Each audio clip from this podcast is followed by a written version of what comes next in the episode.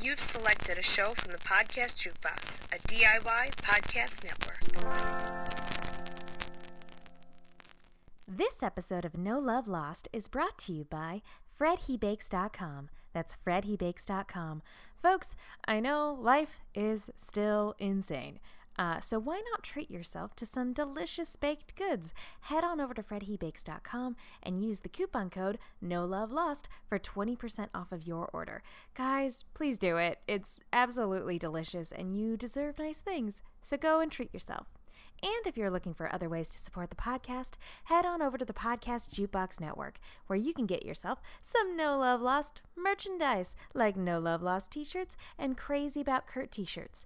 Guys, again, I know 2021 has been very, very crazy, and I want to thank you again for all of your patience while waiting for this episode. I know this one took a little longer than normal. Uh, my my day job has kept me rather busy and it's made it difficult to find time to edit. Um, so thank you, thank you, thank you, thank you so much again for all of your patience waiting for this episode. Uh, and now, without further ado, uh, yeah, it's time for us to cover the finale. Um, this has been a really fun journey revisiting season three, and I'm looking forward to hopping back into season four. So, thank you guys so, so much again for all of the various ways that you support the podcast. We really appreciate it. Thank you so much. And on that note, Michelle, if you would be so kind. Let's go to the island. I would like to see the polar bears.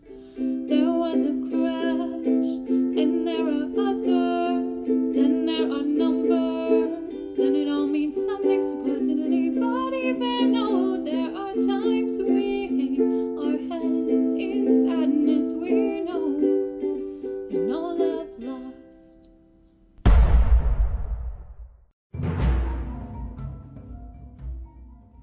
We had to go back. You know, Will, it's the funniest thing. I feel like I've heard that somewhere before. Somewhere. I'm not sure where. Yeah, I can't put my finger on it. Welcome back to No Love Lost, the podcast in which we break down the groundbreaking, phenomenal hit ABC television series Lost, episode by episode. Um, I'm Will Link, That was a lot of words, only some of which were true. most of which were true. Uh, the most of which being I'm Will Link, and with me as always, Megan Salinas, hey everybody. and we are breaking down season three, episodes 22 and 23 through the looking glass. And this is this is a lot of episode to break down. This is a two-parter. I don't know if we're going to be able to do it on our own, man. Well, Megan, I think we may have a guest who is with us. Yes, helping us uh, to to cover these two episodes, these two, dare I say, iconic? Definitely, uh, definitely, they are important episodes to Lost fans. So joining us on the podcast is writer and podcaster Will Marlowe. Woo! Hey, here I am. Thank you so much for having me on the show, guys. Thank you so much for joining us. Oh, yeah, this is one of my favorite shows of all time. And and Megan, you used the word iconic to describe the episode, and I, I do say and and and will, and this isn't going to get confusing. Will, yes, Um, Will. um, would you say that? Where do you like the not Penny's boat hand? That has has Uh-huh. to be top two or three iconic images of the series, right? For sure. Yeah. for sure. Without a doubt. I think anybody who watched Lost, that image is just burned into their brains. Yeah. And like all iconic Lost episodes, or most iconic episodes, uh, it, it this one, of course, is written by Cuse and Lindelof, and it is Mhm. directed by Jack Bender. Um, befo- and we've got our everybody check those off on your bingo card. yeah. Uh, now, Will, before we launch into uh this episode, whenever we have a guest on, we like to get their Lost origin story, how they Oh. discovered the show. Like, eh, eh, like were you someone who watched from the beginning? Did you catch up later? Like, uh, like how did you come to Lost? Yeah, so this is actually part of the reason that uh, season three, and specifically, I you know I feel the finale that we're going to talk about is uh, very historic for me because I came to Lost through uh, DVDs actually. Ah, Uh, so what happened was the first season aired, and somehow I picked up on all the buzz, you know, because there was so much buzz about this show, and I had been. What year did it start? 2004, something like that. Yes. 2003, 2004 2004. so I actually graduated college in 2003 and during college I was not watching TV at all. I was, you know, a good little boy with my nose in my books uh except for when I was going to parties and things. But You were I- a better student than me. I was sitting down watching Lost. But you know what? yes. It, it- it's funny, Will, that you say that because I was the same. There are, are all these television show blind spots I have, like The West Mhm. Wing and Buffy, and they're shows that I know I would like, but they premiered while I was in college, and I just didn't. Mhm. I just didn't. I that was probably the time in my life I watched the least amount of television. Yeah, yeah. So what when I came out of college, I was still not really watching uh, television, but I had heard about this show, and you know, people were saying, "Oh, it's so cinematic, and it's this, and it's that, and it's exciting," and people are always talking about it. So I was like, "Okay, I was, all right, I'm interested here." And so I had uh, somebody got me the first season on DVD for my for for Christmas, probably the year after it came out, and I was just immediately just hooked. So Lost Mhm. is actually what brought me back into the fold of just watching TV again, for one. And then after I watched the first season, like no joke, like right after I finished this finale, the second season came out on DVD. So I was like, I gotta get that. And uh, I watched it, and there's a bunch of stuff going on in my life, and I moved, and I ended up taking a while to watch season two, even though I was really into it. And it ended, and then it was only like uh, couple of weeks or something before maybe like a month or two before the third season came out on TV. So the third season was the first one that I watched live as it was airing on television and the third season finale was the first season finale of Lost where I had to actually wait the full, you know, year or 9 months or whatever between between Ah. seasons and uh, and you know after this uh finale I was like, "Ah, what happens?"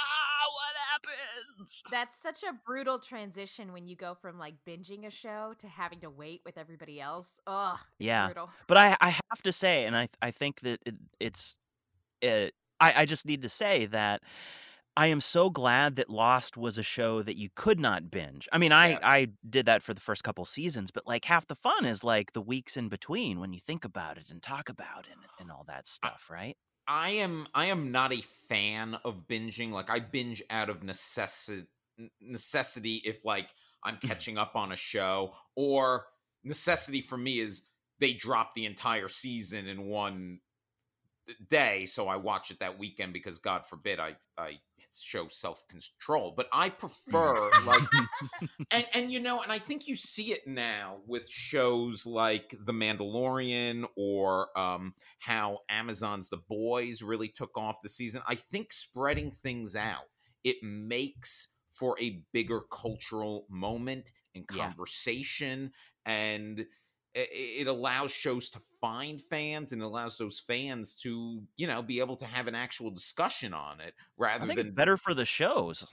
yeah, I do. I I really do. I'm not a fan of I'm not a fan of binging. And and you're right, Lost is one of the Lost is one of the last like great shows where we were all watching together on the same page. I think Game of mm-hmm. Thrones is the truly last one, but but Lost was one of the the greats of our errors to do that.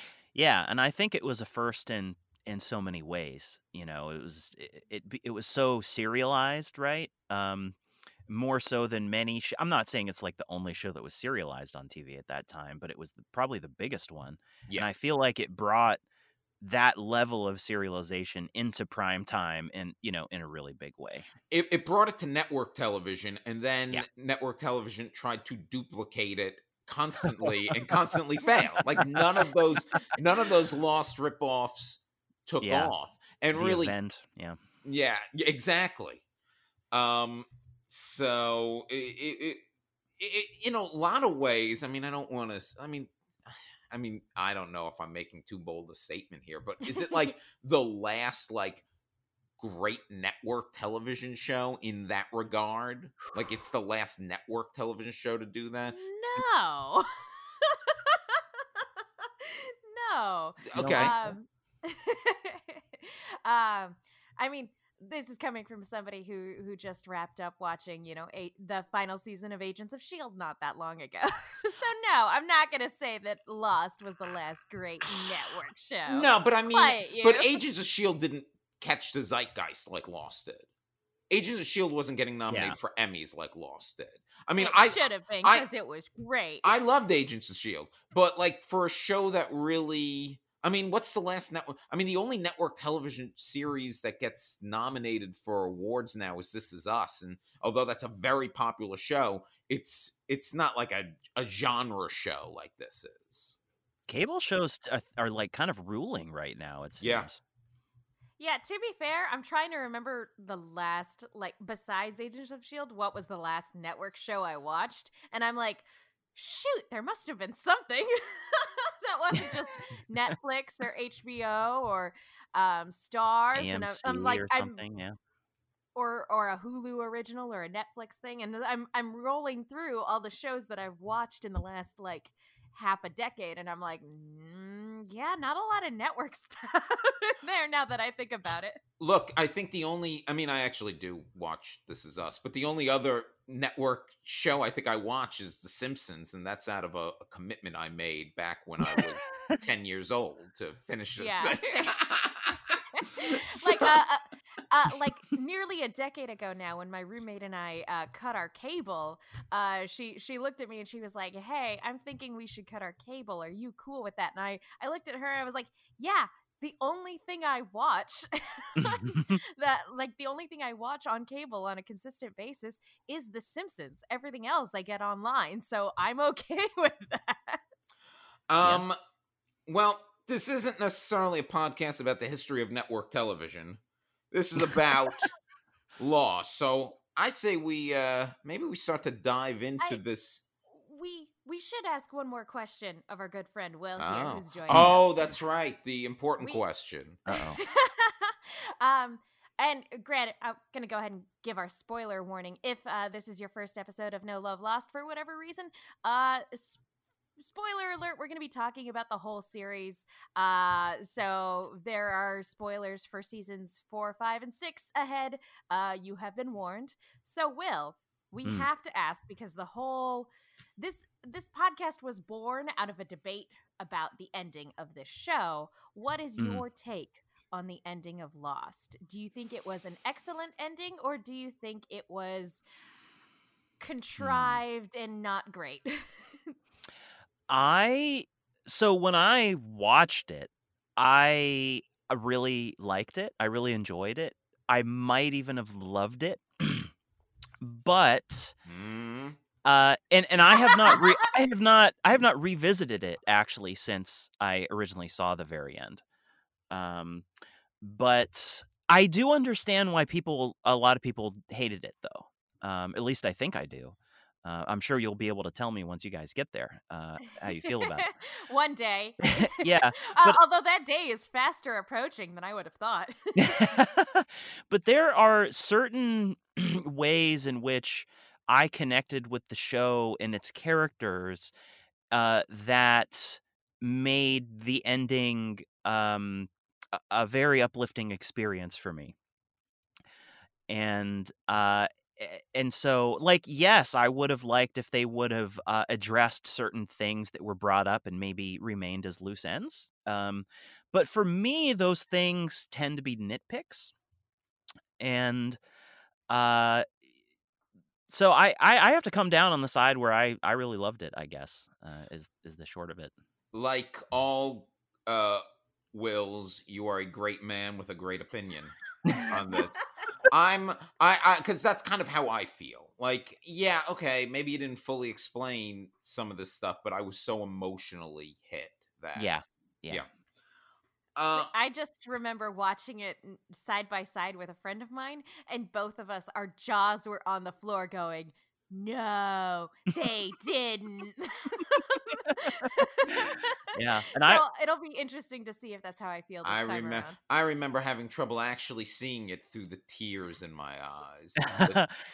But- oh, it got me too, and I Yeah. was re- I was so into the show. We had a whole I was you know at a friend's house, and and we had a whole uh, like bunch of like stuff to drink and eat, and I had made uh, Dharma Initiative labels for everything. Oh, that's fun. hmm So uh, th- it was a good time. I do wish that reaction videos had been more of a thing back then because I would have loved to have seen Yeah. the look on my face. I, I I remember being in, invited to a lost party, and every like I was, and look, I, one of the things that's been fun about this is when the show was on, I considered myself kind of a lost expert, but then in the last years, like a lot of that lost knowledge got pushed out of my brain for like Mm. Thrones knowledge or other show knowledge. So I have forgotten a lot of things that I consider myself an expert on. So I remember some friends at the time being like, "You have to come watch the finale at the party we're having. You have to," and I refused. I refused. I said no. I said I'm watching it alone in my chair at home. I said I don't want some asshole making a comment. I don't want someone telling me like I don't want someone talking through some. I don't want like somebody who brought their girlfriend or boyfriend who like doesn't know the show to be like, well, what's this guy doing? And I said no, I am not going.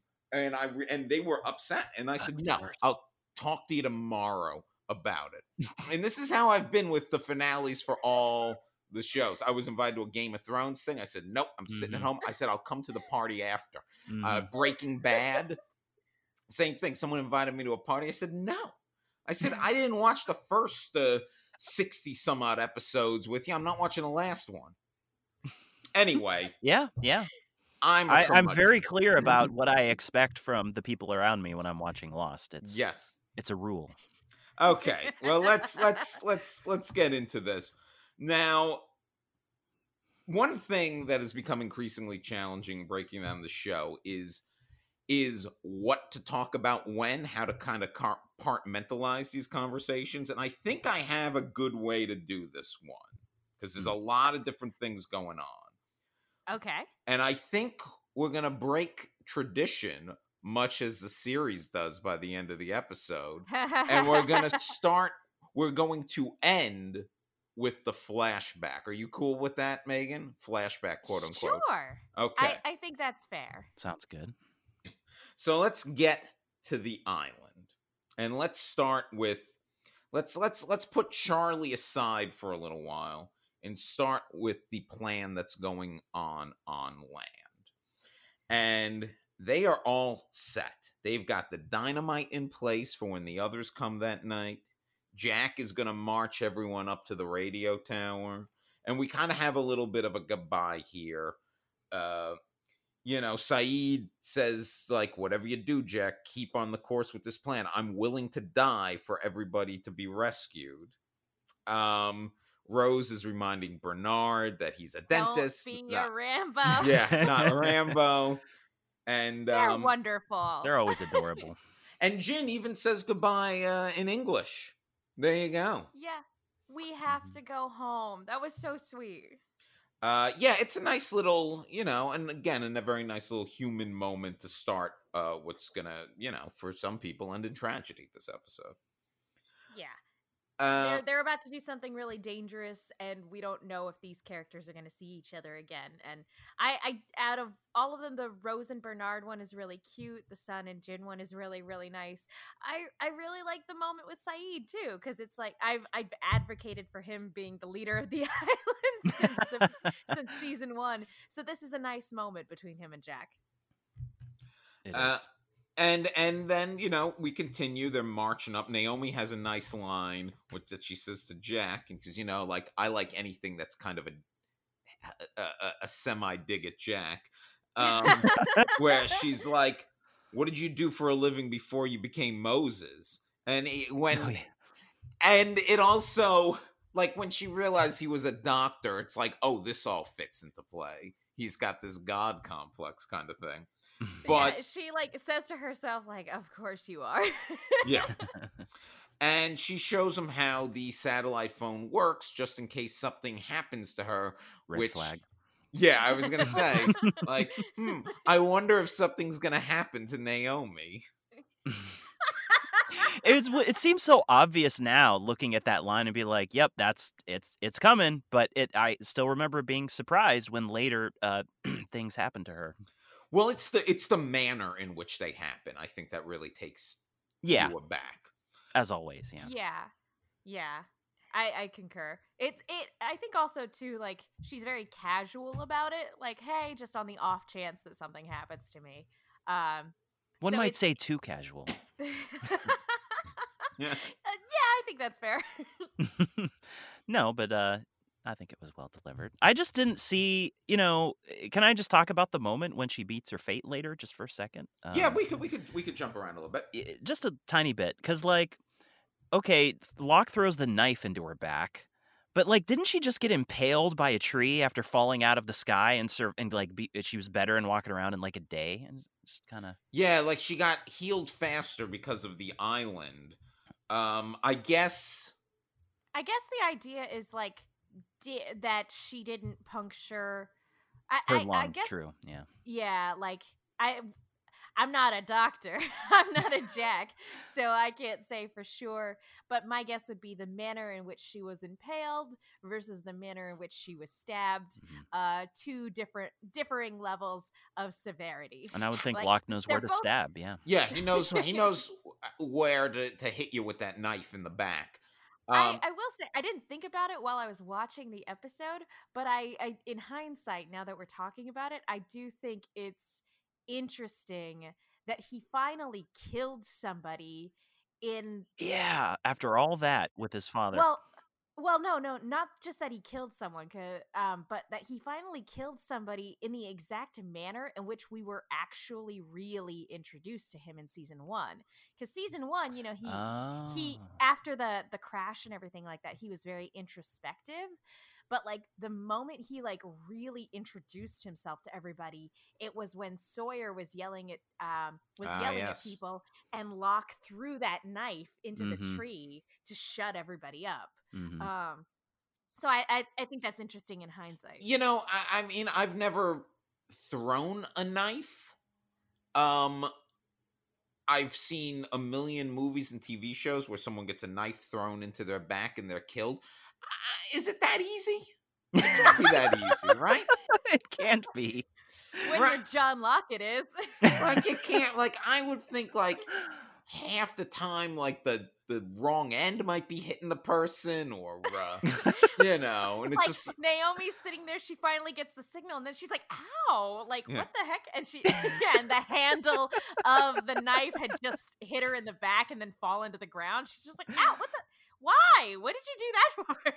Awkward. and you also like you must have to throw it with real force like maybe i'm just not that strong i mean locke is stronger than me but I, i'm just saying. Anyway moving on. Um now we get to like so now we have a lot of action cross cutting between the march up to the radio tower the beach the others. So we're gonna go like kind of a little chronologically through this. The others ha- have decided to make their moves on the tent. And they're very uh they're very excited Juliet has done her job. She's marked the the rocks and like they know what tents to go to. You know, And it's is- always nice to see people enjoying what they do. You know, Yeah. really enjoying their work. Exactly. And they they're coming into the camp and all of a sudden they realize "Ah, there aren't people in these tents. It's a trap. Just as boom, Sayid hits his shot, explosion. Then boom, Bernard hits his shot, explosion. Others are dying left and right. But then Jin can't make the shot. Jin. He whiffed it. He But whiffed it. In fairness, I got to imagine it's a lot harder to make that shot with a handgun than it is with a rifle. That's true. That's very true. Also, it's like super dark and like he's trying to maintain cover and everything like that. Yeah, it can't be easy. You guys are making a lot of excuses for Jin here. Just joking. he does he- Joked, he joked. he does manage to take out, I think, about two others, just shooting them. But then Yeah. they grab Jin, and the dominoes start to fall. They get Bernard, and then Said and Sayid. So they've got them captured. Jack and the people they realize there must have something go wrong because they only heard two explosions. But Mhm. we're gonna keep moving because that's what Sayid would have wanted. They're moving forward. Yeah, this is fine. Yeah, Jack is very uh, stubborn about moving forward, no matter what, in this episode. He's very stubborn about everything in this series. yes, true. But I mean, it was. Is that the wrong move? no, it's the Like, right in move. This scenario? Yeah, yeah, it's the right move. There's there's there's nothing they can do at this moment. and I mean to be to be fair, like I I I was mad at Jack when he got mad at Kate for coming back for him. Um, Sayid straight up told him, "You you don't come back no matter what. You keep moving Mhm. forward." So I was gonna say, if you're gonna get mad at Kate for going back for Jack, then you have to acknowledge that Sayid said, "Don't do the thing," and Jack said, "Okay, I'm gonna listen." Yeah, well, we'll get to Kate in a second. Um so back at the camp, they've got Jin and they're talking to Ben. They're like, "Hey, Juliet betrayed us." Uh we which and we'll get to how he knows that when we get to the Charlie portion of the episode. And he's like, "Juliet betrayed us." Um what do we do? And Ben's like, "Kill kill Jin." And they're gonna Obviously, yeah. they're gonna kill him, and you know, Sayid's not gonna talk, Jin's not gonna talk, but Bernard is gonna talk. talk. 'cause he's not he's not a fighter. he's, not Ram- Rambo. nope. he's a dentist. It's funny. I, I mean, I, I, I mean, I don't blame him. No, of course not. No, not at all. They were gonna kill Jin. I would have cracked. Absolutely. And uh, you know, they've already know Juliet's betrayed them. They already could probably figure a whole bunch of stuff out. What they didn't know, I guess, at that point was the stuff about Carl had, you know, so Mhm. Carl and and um that's how Ben realizes that Alex has betrayed him. Mm-hmm. So Yeah. Ben basically has divided up the others now. He's like, Richard, you take everybody to the temple, a place that I'm sure Megan will Ooh, the love when we get to it in season six. And And Ben is going to go with Alex to the um To To her the- new family. her new says, family, right? the radar time. Yeah, when they yeah, talk, oh oh she was just like I'm coming with you, and he's like okay. She's like, oh, I kind of thought I was gonna have to twist your arm, or that you were gonna say no, I forbid it, and I was gonna have to sneak away. Like, kind of thought there was gonna be a little bit more t- like push and pull there. and and like you said, Will, it's because he's going to bring. We'll just get to this. It's a little. We'll get to this moment right now. He- He says to her later, "They're going to be your new family. I'm going to give you to them." hmm Also, he explains why he didn't want her with Carl. He didn't want her to get pregnant. He was worried about her getting pregnant. I guess they don't have birth control pills on the island. And yes, and when that's the case, you obviously have to take your daughter's boyfriend and strap him to a chair in a brainwashing room uh, with his eyes taped open, you know, um, Like Clockwork Orange. clockwork style. orange style, exactly. and he did acknowledge maybe I overreacted. Could have just handed the kid like a pack of condoms. Like, come on, guy. Like they couldn't pick that up from the mainland next time they go to get all the books for the book club or whatever. Well, you know, Jacob uh, doesn't believe in in in stuff like that. He was very like, you know, Jacob doesn't believe in birth control. Jacob doesn't believe believe in, in safe sex. you know, he uh Something, yeah, wow, something Jacob has in common with the Catholic Church. I Yep. think. There you go. Yep. Yeah. Um Again, further proof that Jacob is actually a monster. oh, Oh in, god. in fairness to Jacob, we don't we don't know what Jacob believes. Which I guess is part of the problem of Jacob. Was Um, this the first season where they mentioned Jacob by name, or were there, was there mention or something in the second Uh, season? this this is the first season where where Jacob is mentioned by name. Yeah. I think in season two, Ben alludes to there being other things going on that that people don't understand. But like, it was a surprise at the end of that season that Ben was actually the head honcho. um, right. For the others. So, but but yeah, I distinctly remember this is the first time um this season was the first time they mentioned Jacob by name. I think it was um offhandedly someone said like, "Oh, well they're not on Jacob's list" like fairly early in season 3. Yeah. Austen and Ford aren't even on Jacob's list, which That was it. That Mhm. was it. That Yeah. was the line. Yeah. which uh, they are. So Which they the pro- are. It's a promise. Lies. It's Ben. Yeah.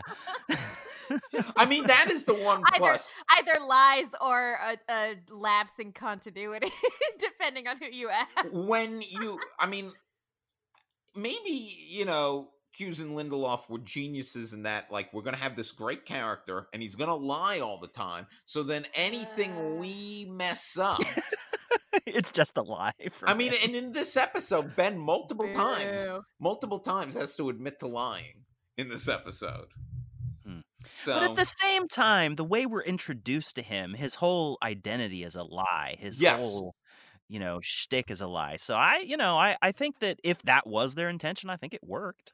It worked. It, it's his number one character trait from the jump, and Michael Emerson rode that trait to an Emmy. So good for him. He sure did. That's right.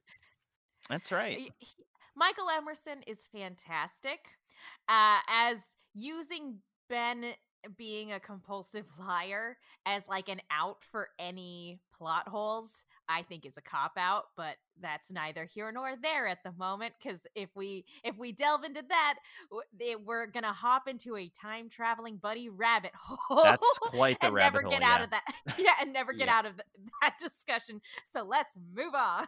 So now it's like you know, it's the next. It's you know, it's the next day. Ben's going off to them, but also Kate and Sawyer. They have a they have a little confrontation conversation where Kate confronts Sawyer and wants him to go with her to go back to see what happened with Sayid and all of them. And Sawyer is he's like saying no. He's he's not going to. Um and you know, this Kate wants to know what's going on with Sawyer. We know a lot's been going on with Sawyer. He just, uh, you know, he just killed the man who killed his parents. Like, he's dealing with a lot of shit right now. Yeah, he's just kind of Yeah. occasionally like staring off into space. Didn't that like just happen right before this episode too? It happened like maybe did, two yeah. two episodes before. Yeah. Yeah. He's probably still got blisters on his toes or whatever from walking through the Yeah, forest that's with right. Locke without his shoes. yeah, this has been a very short amount of time. Uh, it like from when Locke was like, "Hey, you want to go on a you want to go on a little quest with me?" To to, to right now, lots happened in that amount of time. hmm Um, and this is the portion of the episode where we get to the love triangle, love square of the episode. Um, which isn't my favorite stuff. And it's stuff that on a rewatch I think has played the least well for me. Uh, yeah, I I concur. Although to be fair, all the acting is great. All Oh, the yeah. actors have wonderful chemistry together, and they deliver their lines in a fantastic way. And maybe I I remember being frustrated with it at the time um, that it was airing, uh, but I don't remember if like a week to week airing in between all this love triangle bullshit if that was more infuriating or less infuriating because you would have time to forget about it um, before the next episode started. Well, you, you know what? I, I think the problem is, especially on rewatch, where you know a lot of it doesn't amount to where it looks like it's going. Yeah. I, I think the problem also becomes the stakes are so high for what's going on with rescue, what's going on with the others, what's going on with the freighter. And the stakes, are, and what's going on with Charlie's mortality. and then the stakes of this will they, won't they? Does she like me or does she not like me? It's Yeah. not on the same level. It's almost like somebody sat on the remote and like the channel got changed to a teen high school rom com drama on the you CW know, or something. and yeah. and the, exactly. the romance that I really love ends up being Sawyer and Juliet, which isn't even on the radar now. That's not even a thing until a lot of other variables are taken out of the equation. I think it starts though later in this uh, series finale when Juliet Well, decides to travel with him. Though, right? yeah, let's you know what, and let's get to that then because I want to get to that. So Sawyer does kind of suddenly say like to Jack, "I'm gonna go back," and Which, because like I don't even think Kate was necessarily being like, "Hey Sawyer, come with me." I think she was just saying, "I'm gonna go back." Mhm. Like, and then he he told her off for that, and he shut her then- down. yeah, And then and then he's like, "Hey Jack, I'm going back." Like it was his idea, and she's like, "Hey, wait a second." but not only does Sawyer want to take full credit, he don't want Kate coming along. mm-hmm. And he tells her as much very bluntly. Yeah. And then uh Juliet steps up and she's like, I'll go. And Jack's like, no. And she's like, I have to.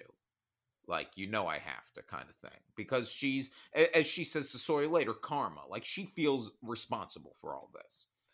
And um there's a moment where she kisses Jack goodbye with Kate watching and that's like the that's like the love triangle moment and Because, like, Kate sees and is, like, staring with these, like, burning eyes, and then Jack sees that she sees. Well, it's it's really funny because Evangeline Lilly gives this like ugh look, and I'm like, I'm pretty sure that's the look I made the first time I was watching this. But um, even though I hate the love triangle stuff, I will say to Juliet's credit, she lies about there being a cache of guns. yes So basically, she and Sawyer are going into this situation completely unarmed. So there's a very high possibility that they're not coming back. Um, oh, so yeah. being like, "Oh, I could, I could die," Fair in, like point. the, in the very, You're very right. near future, I'm gonna kiss Matthew Fox while I still have a chance. yeah no that that's fair I think not remembering that she lied about the guns is why that kiss felt a little strange to me. i think uh, so too yeah You know, in the moment there. that's a good point megan l- within the context of all the love triangle stuff, it's infuriating. But like, if you look at it from the perspective of this is a character who has just lied about their chances going back, um, who like because she feels responsible for everything that's gone down uh there's a good chance that she and sawyer aren't coming back from this scenario if i thought i was about to walk into a situation where i was going to die I would take the opportunity to kiss Matthew Fox as well if I was in Juliet's shoes. there you go i yeah i'll, I'll Yeah. make out with everyone before you leave it's just like um looking at this uh i'll allow it yes. Again i hate all the love triangle stuff but within that context i'm like okay yeah i get it. Having just come off the heels of sawyer yelling at kate and you know kate watching like again that framework of it is really annoying but if you're just looking at it from the context of juliet thinks she's about to die Makes total we'll never sense. yeah it makes sense Yeah. I think when I originally watched it too, because it's it's so interesting doing the rewatch because I'm simultaneously remembering, you know, my reactions the first time I watched it and, you know, knowing what happens now, basically, you know, maybe with some details forgotten here and there over the years. But, you know, when I first watched it, not only did I feel like that kiss was a little bit weird, I think, uh, because I didn't know she was lying yet, but also, you know, originally I was very invested in the in the you know relationship between Jack and Kate, and so anytime you know they would stray from each other, I was kind of grumbling and be like, well, yeah they gotta yeah big See- big mood See, I think I was always more invested with the idea of Kate and Sawyer just because I liked Sawyer better. I'm, Mm. I'm gonna I'm gonna go for the charming rogue more. than- you know, like he is more charming than Jack, and apparently never stalked anybody. Yeah. So, as you were saying, Megan, they walk. They're walking back, Juliet and um, Sawyer, and she does mention that she lied about the guns, and I think this is like a real. This is you know, Juliet and Sawyer haven't had like the most one-on-one time, really. Yeah, the the most time that they've spent together. At one point, she had him at gunpoint. Yeah, Uh, uh while they were working on the chain gang, She stunned him. Uh, was the one Yeah. of the first people to do that. Yeah. and then she helped them escape. And they really haven't had much one-on-one time outside. I of think that. this is when she reveals that, though. I do think there's a bit to get to to your point, Will, about the romance burgeoning. There's a real like game Mhm. game recognizing game moment there. Yes, I think there's a mutual respect that develops very quickly between them. You know, um, and I think Sawyer can even respect the fact that she uh, kind of played them all. Yeah. in a way. You Yeah. know, like ah, con man I to con see. woman. hmm different kind of con. I get it. And also, like, she also kind of knows his deal already. Like, you know, a Yeah. couple episodes ago, she basically listed off all his stuff. So there's not really necessarily too much for him to like hide behind if that makes any sense Um. Yeah. Oh, Well, I don't think he knows how much that she knows, though, does she? Or did she tell him that there was files on everybody? Yeah she she was like i know Yeah. everything about you and sayid and Mm. here's all the stuff that you've done murderers Oh, that's right. She calls him by name and everything. Yeah. Um, Yeah. there's also a moment before we get off the love triangle where Jack says that Sawyer was just trying to protect her, like he Mhm. was, and he says, uh, "I love you." Yeah, she asked him like, "Well, Sawyer never would have told me that," and and sh- so she was like asking him why that he said that, I guess, or maybe implying that question, and he said, "Because I love Yeah. you," and that was huge, right? That was huge for those characters. Yeah, especially after moments after seeing him kiss Juliet. And this is, I think, where it actually shows that Jack has grown to some degree because we had that whole episode. Maybe it was the first episode of the season where he, uh, when he a- Juliet was like, "What do you want to know out of all these files about your life?" and all he asked was whether Sarah, his ex-wife, was happy. Yeah. Right.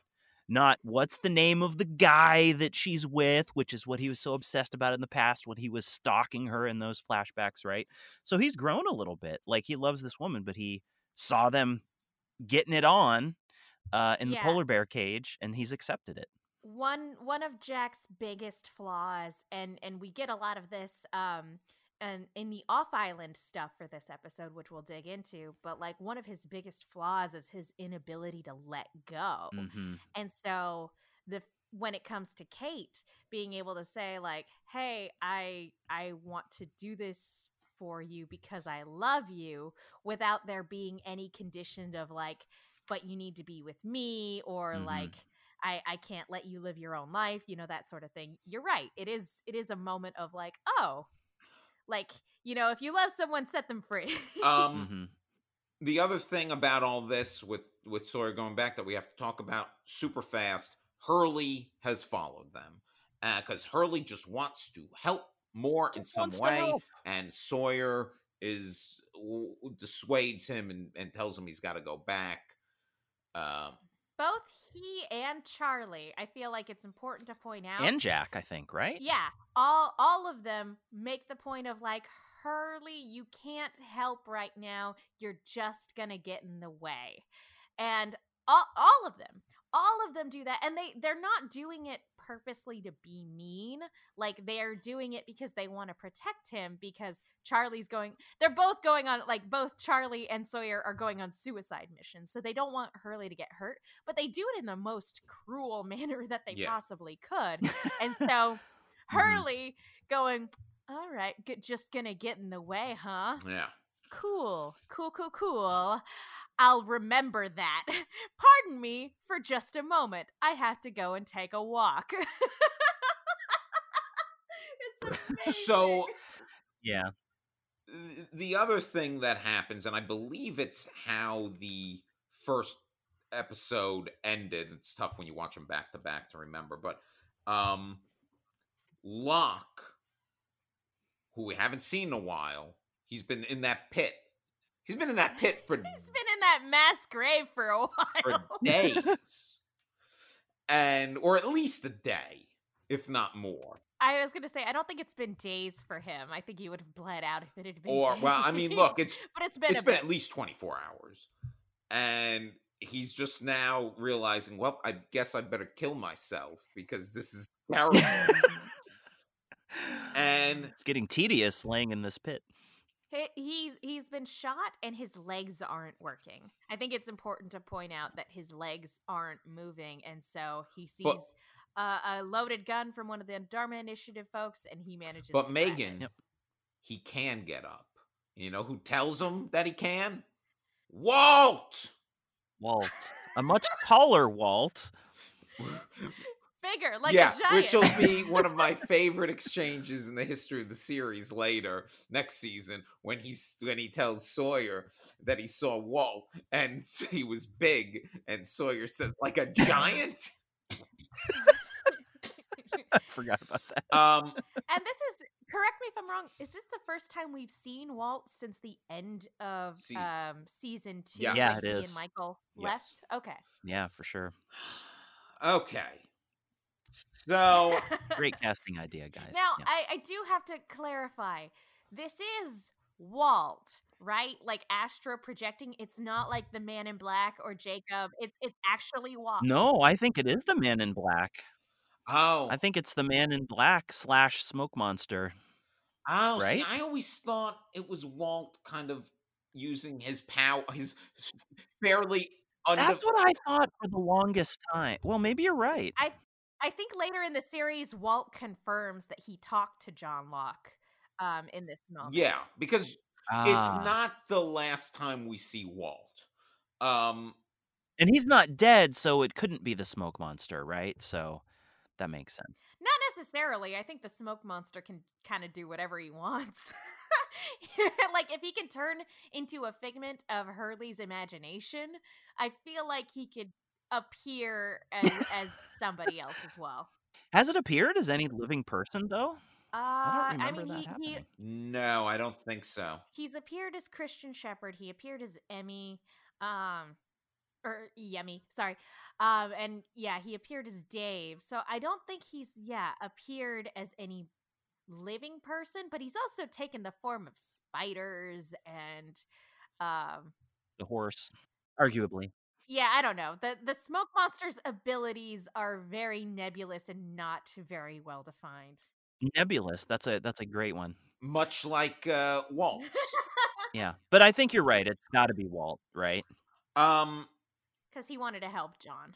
Yeah. okay, so, Jesus, we haven't even gotten to Charlie yet. But- but I, I do think it is important to po- I do think it is important to point out that at this point in the show, it's hard to say whether or not this is actually Walt because we haven't seen Oh, Walt in a while. totally. Walt's Yeah. powers were never 100% defined. Actually, you know, it's interesting that you pointed out that he could be the smoke monster because um it's it it's possible that the smoke monster appeared as Walt in season 2 to get Shannon killed. To like lure her into that situation where she was shot by Ana Lucia. Because we never Oh. 100% determined whether or not that was Walt or the smoke monster. I think that was Walt astral projecting. I think well. he took him a while to get a handle on his powers, Walt. Yeah. Uh, so I think that that probably explains it. At least that's how I. I I think I think that's entirely possible, but I also think that it was possible that that was, that was the smoke monster uh leading two forces to collide with one another to thin the numbers a little bit. It's a very smoke monster thing to do, I guess. So they're continuing their march up towards the radio tower, and Ben shows up. And Ben, you know, he wants to talk. Always wants to talk. And he said he'd talk. He said he'd talk uh, them out of this. You know, that's what he. That's what he said he would do. Um, and Jack agrees to talk to Ben. And he says Naomi's lying. The people she represents, they've been trying to find this island. Everyone's gonna die if they call that freighter. And then he shows the leverage he has, which is he calls down to the beach and he says, "Give me that sat uh, satellite phone, or your boys on the beach are all dead." And Jack, Mm. sticking to Sayid's plan, as Ben counts down for a minute. Uh, you know, he doesn't do what Bernard does. He lets them all get shot. he holds the line Yeah. big time. which yeah which it's i don't think we've ever seen jack refuse to give in in a situation like this before i feel like anytime there's been a hostage situation um they've had to cave in the past It's for him it's all it's always been about saving lives, I think, and in that moment he's already had that conversation with Sayid because now he, you know, in his mind it's like uh I can either doom every one of us to stay on this island with liar Ben and the others who've kidnapped us and tried to kill us and all this stuff, or you know, I can make a strategic sacrifice to get everybody off the island. Um, and I think that you know he's he's just clinging to that sort of like the greater good type of a picture now, and uh, he is very stubborn about it.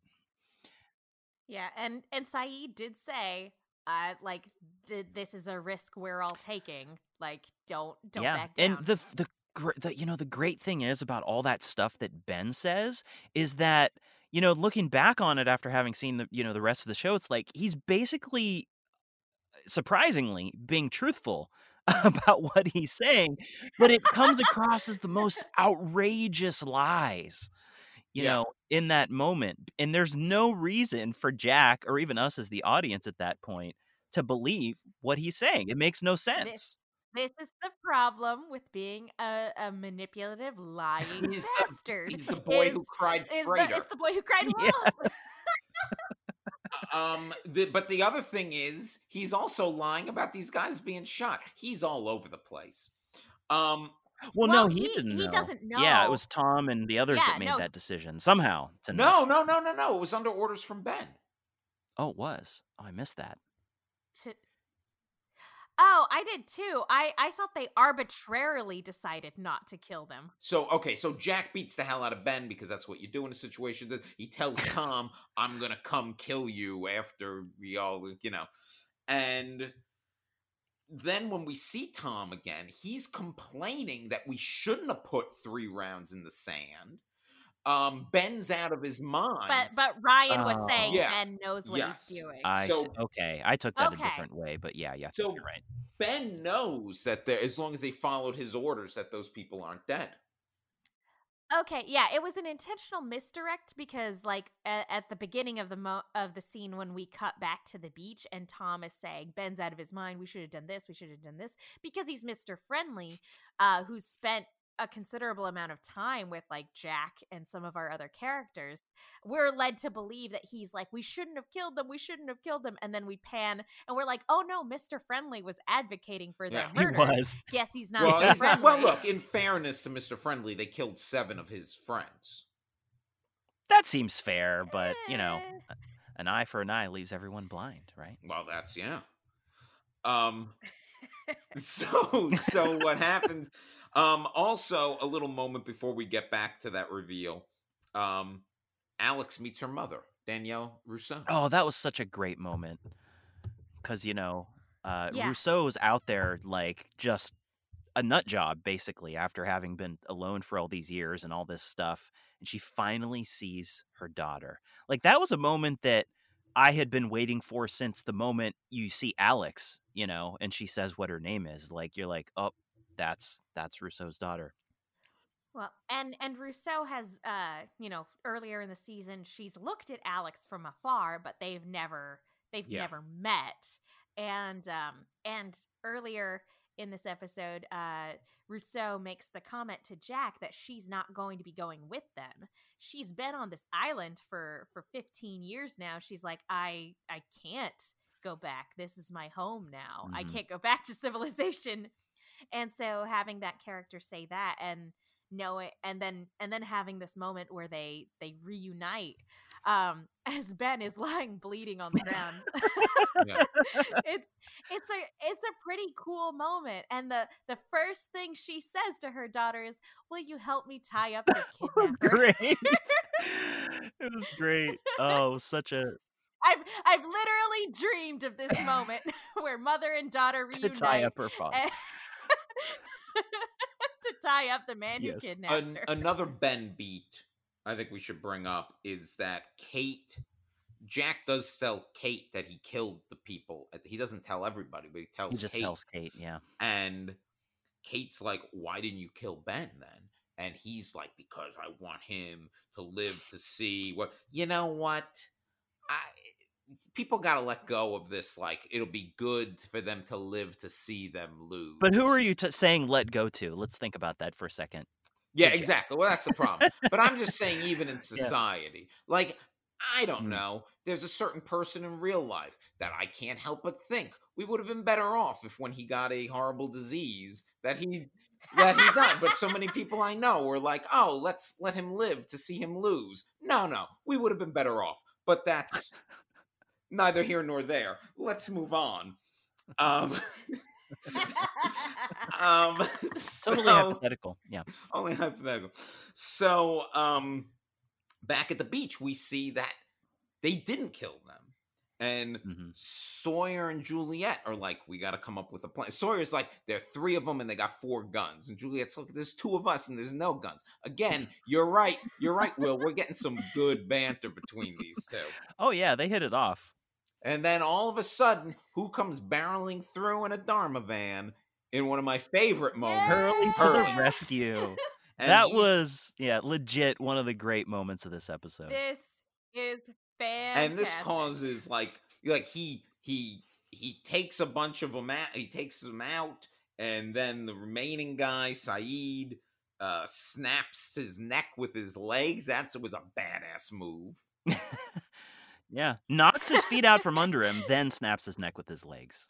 and then the only person left is a badly injured mr friendly who surrenders and sawyer shoots him but before he and then he says and i love it that's for taking the kid off the raft Yeah.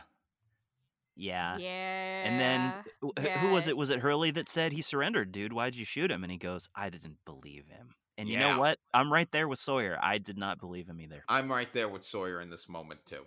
I mean, they were gonna they were gonna kill him anyway when they were gonna blow up the tents.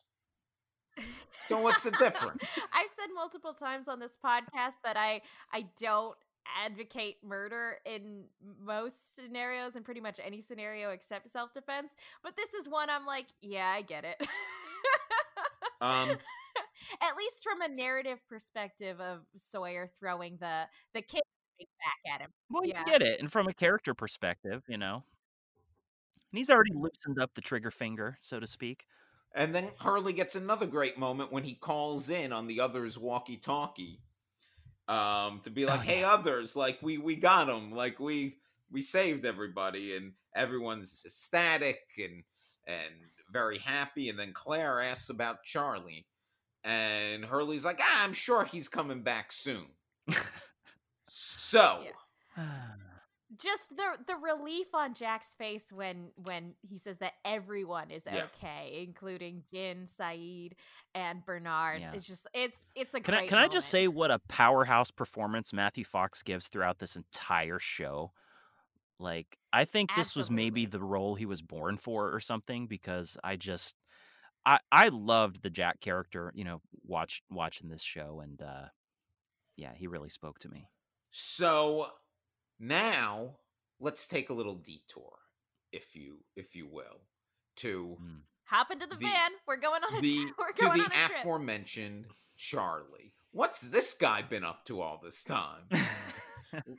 Just sitting, not really well, doing anything. yeah, right? Charlie's been tied to a chair, getting the shit kicked out of them by uh Greta and Bonnie.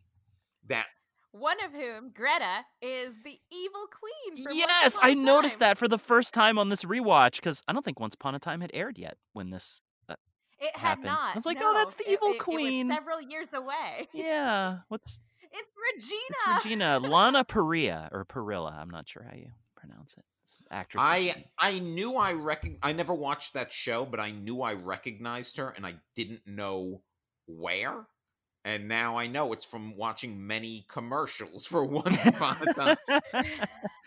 I only watched uh the first season and like I think a couple episodes of season 2.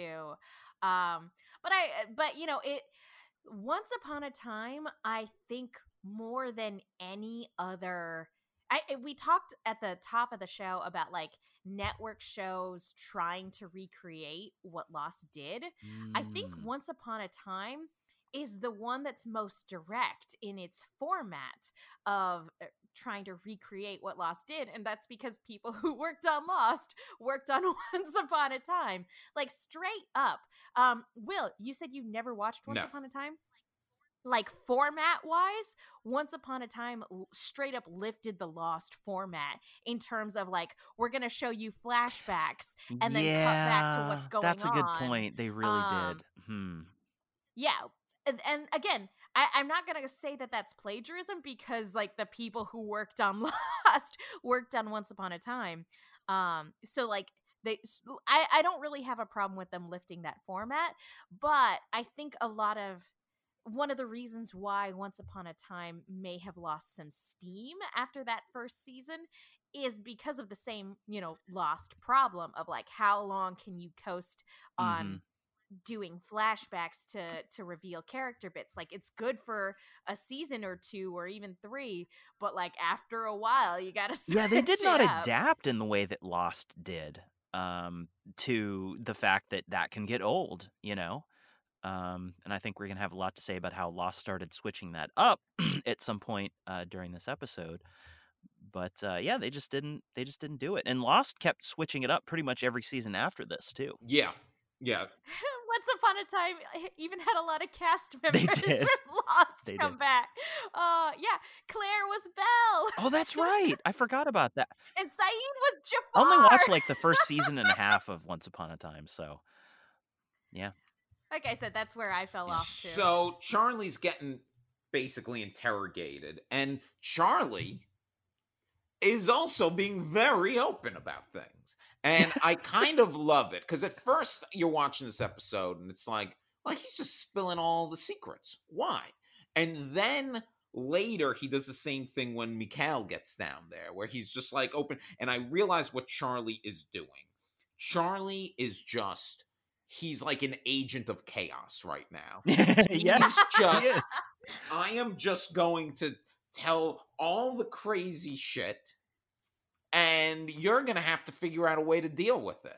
Because also, he feels he can do that because he is destined to uh turn the the jamming uh equipment off. he's, he's accepted his Yeah, fate yeah. Which, he's like, um, I could just do anything. I know how this is ending. So I'm just going to tell you all this shit. i and love that he's great. embracing it yeah Yeah. I I also love when Ben radios into the two of them, uh, and they're telling him about Charlie. He's just like, "Hi, Ben, it's Charlie." ben's like what how did they get down there what's going on it was And it's so cheeky. and I love he's it. like, "Well, we got to send uh, Mikhail down there," and Mikhail's not happy because he's like, "Hey, why didn't you tell me they were jamming the signal? You told me they were doing this other thing. You told me that whole thing had flooded." Like, and Ben's like, "Yeah, I lied. Just go. You got to go." yeah And that that sets up like a lot of like who's gonna betray Ben, if anyone, kind of stuff in the storyline. Yeah, because they they they've set up that you know Ben lies to his people all the time, and that they're not necessarily always aware of it. I think we're getting such a, a a preview of how Ben is is kind of walking this like political line, even with his people, where he's, you know, tells a carefully balanced set of lies to everyone, you know, on in this little game he's got of like trying to stay the leader or whatever of the others. Yeah, because he doesn't actually speak for Jacob. Um, I don't even like, think Jacob he- actually he- talks to him, right? Yeah, Doesn't he don't we doesn't. find that out? Yeah. That's what he's upset about with Locke, that Locke heard. Um, Mhm. yeah, you know, he's like the. Um, Um, so Jacob doesn't. oh, Oh, go ahead. no, no, no. I was gonna make a dumb joke, and it, it, the uh, No, No, go I was- I want to hear. I was gonna joke. say I feel the momentum's gone, but I'm like he's kind of like the uh, he's kind of like the Mitch McConnell of the island.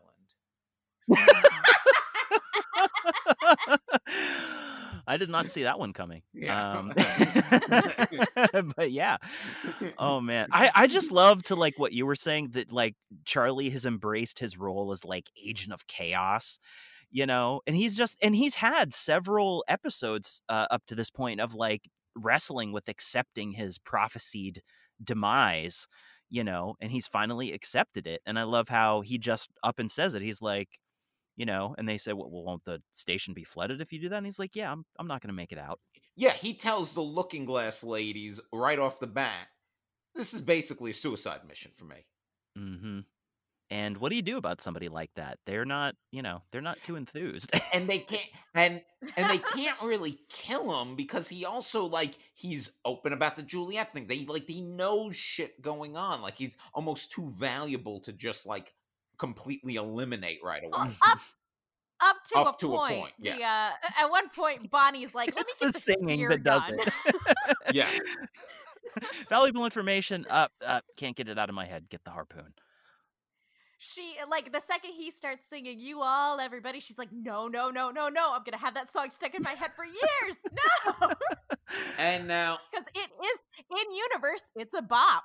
now why does he start singing? Well, it's to distract from Yeah. so Desmond. Now Desmond wakes up on the boat. Desmond has been knocked out for a very long time because a whole night has passed, right?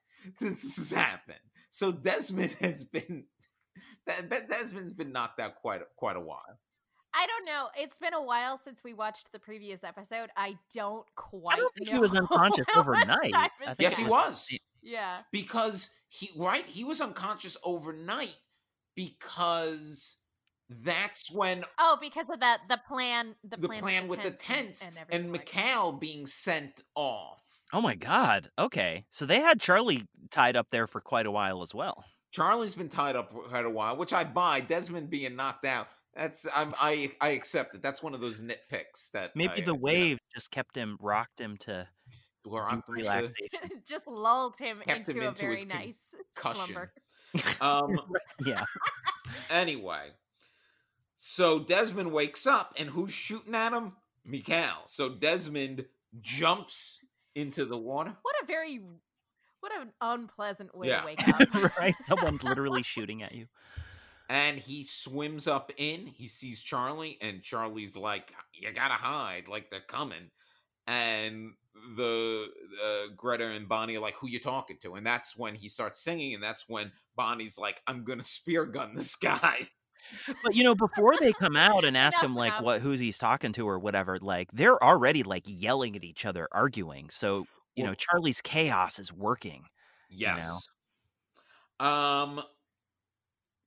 So. Oh, any- and can I just say I really appreciate the symbol for this Dharma station. You could, which you can see on the exterior as they're as they're swimming down. Did you catch it? It's a it's a white rabbit. No, I didn't. It's a white rabbit. ah, looking glass. Eh? Looking Eh? glass, people. Yeah. Um. So Mikhail shows up, and he's basically like, "What have you guys been doing down here?" And they're like, "What are you doing here?" And they're like, "We've been we've been jamming the signal because Ben told us to." And Mikhail's like, Mikhail's annoyed about all this. yeah. He's like, I thought you guys were in Canada. Yeah, that's right. So um he calls Ben. And Ben is like, look, I had to lie. Like we had to do this stuff, but like stick with my plan, stick with Jacob's plan. Like don't question it. Kill Charlie, but also now you're going to have to kill Greta and Bonnie too. hmm Which makes me think if uh, Greta or Bonnie had been the one to pick up the radio instead, would he be like, okay, make sure Mikhail kills Charlie and then kill Mikhail? Well, you know, Because Maybe. like his whole point was what his whole point was like we got to keep like the the number of people who know that I ordered them to jam the signal, we have to keep that number to an absolute Mhm. minimum. Now, I think that at this moment, Mikhail is on the fence about what to do. I honestly do. Maybe I'm wrong. Maybe I'm reading it wrong. I think he's a little like, this is messed up because when he comes out there, he doesn't immediately kill them, which is, I think, what the move for someone like Mikhail would be. He walks out and he starts talking to him. And then he's like, why? Like, he's basically questioning them. And then they say, well, we're not going to question Jacob or Ben.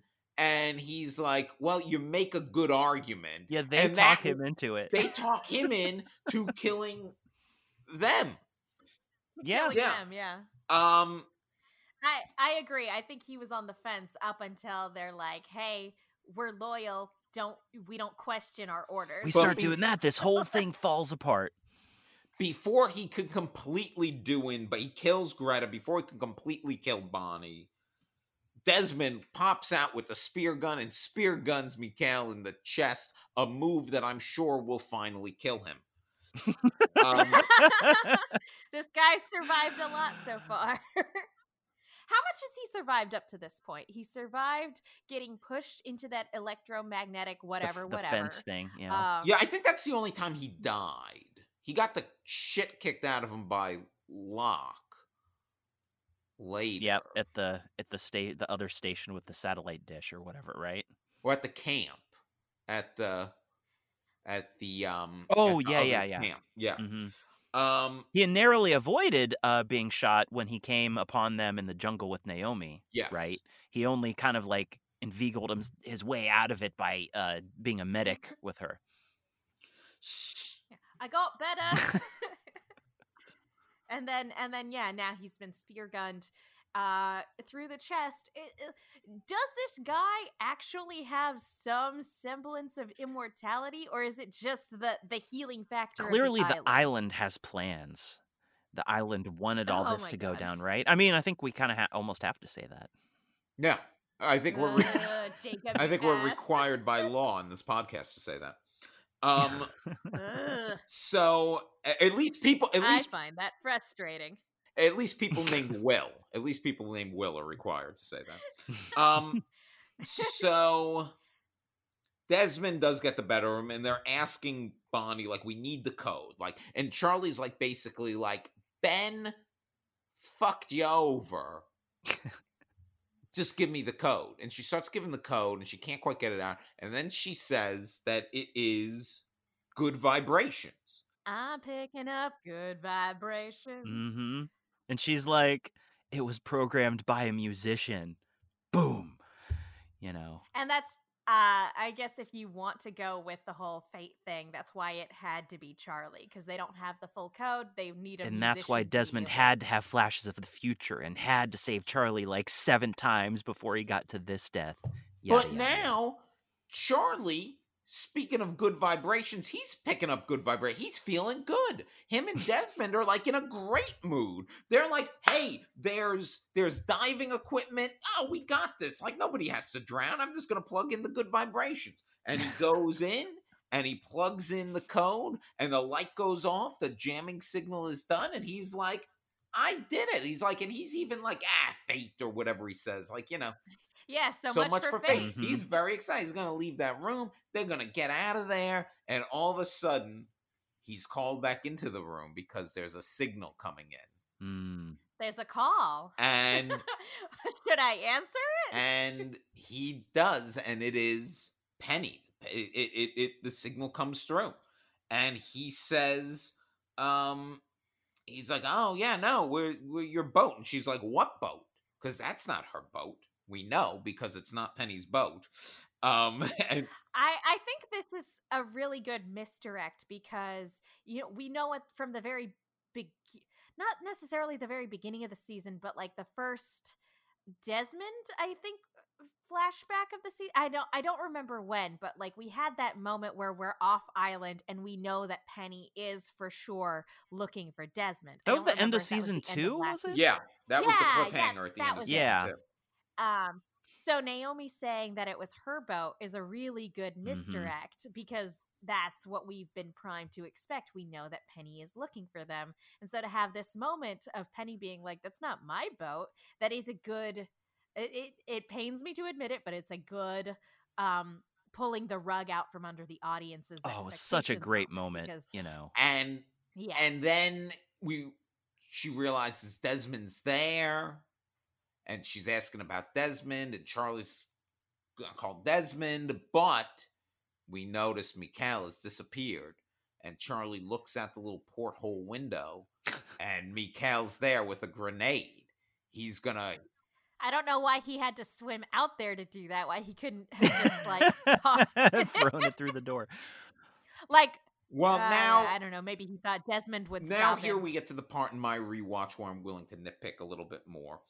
It- but I don't re- this doesn't really bother me. Like, but I'm gonna say this right now. Does Charlie need to die?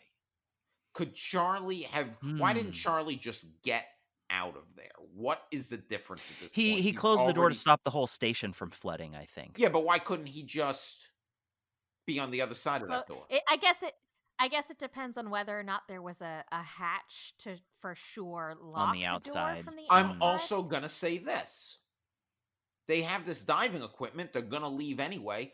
Who cares if it floods? I concur. Well, I don't think. But can they put it on either. fast enough, you know, to maybe uh, not. Maybe not. And also, you could argue that like the o- that he feels the only way to save Desmond at this point.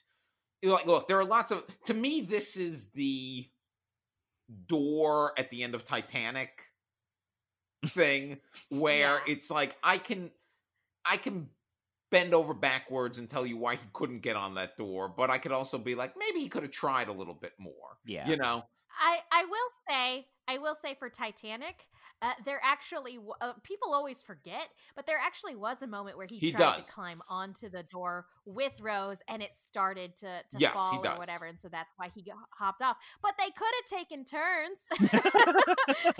yeah, I feel like there's there's. A, but look, here's the thing. This is the nitpick of all nitpicks. If I wasn't on a podcast that I felt like part of the job was to nitpick, it wouldn't bother me because what we get then is one of the best moments of the series, one of the best Yeah. moments uh, of television. And I'll tell you what, I think the first time I saw it, I was so taken aback when Charlie is drowning and he writes not Penny's boat and he sends the message to Desmond that Mhm. I was I, I think I was so taken aback by that that almost the emotions didn't hit me as hard as they could have. But this time watching it, his death really got to me.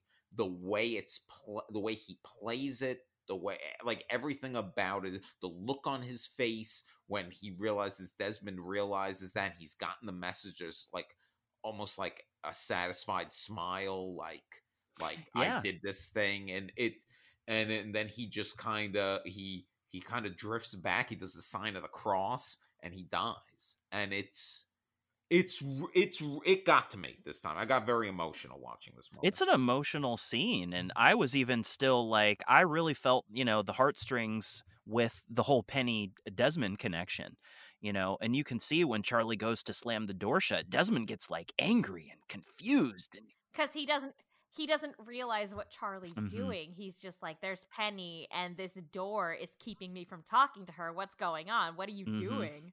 Um, because he doesn't know about Mikhail. Uh, I I will say I think if we wanted, I I I'm right there with you, Will, in terms of like nitpicking. I don't necessarily feel like Charlie had to die. I feel like there was enough time to close the door between when um he sees the grenade and when Mikhail pulls the pin. I feel like there was enough time to go and uh, attempt their escape and everything like that. I feel like they had time. But if we're going to defend this moment, Charlie had only a couple seconds to make, you know, to make that decision.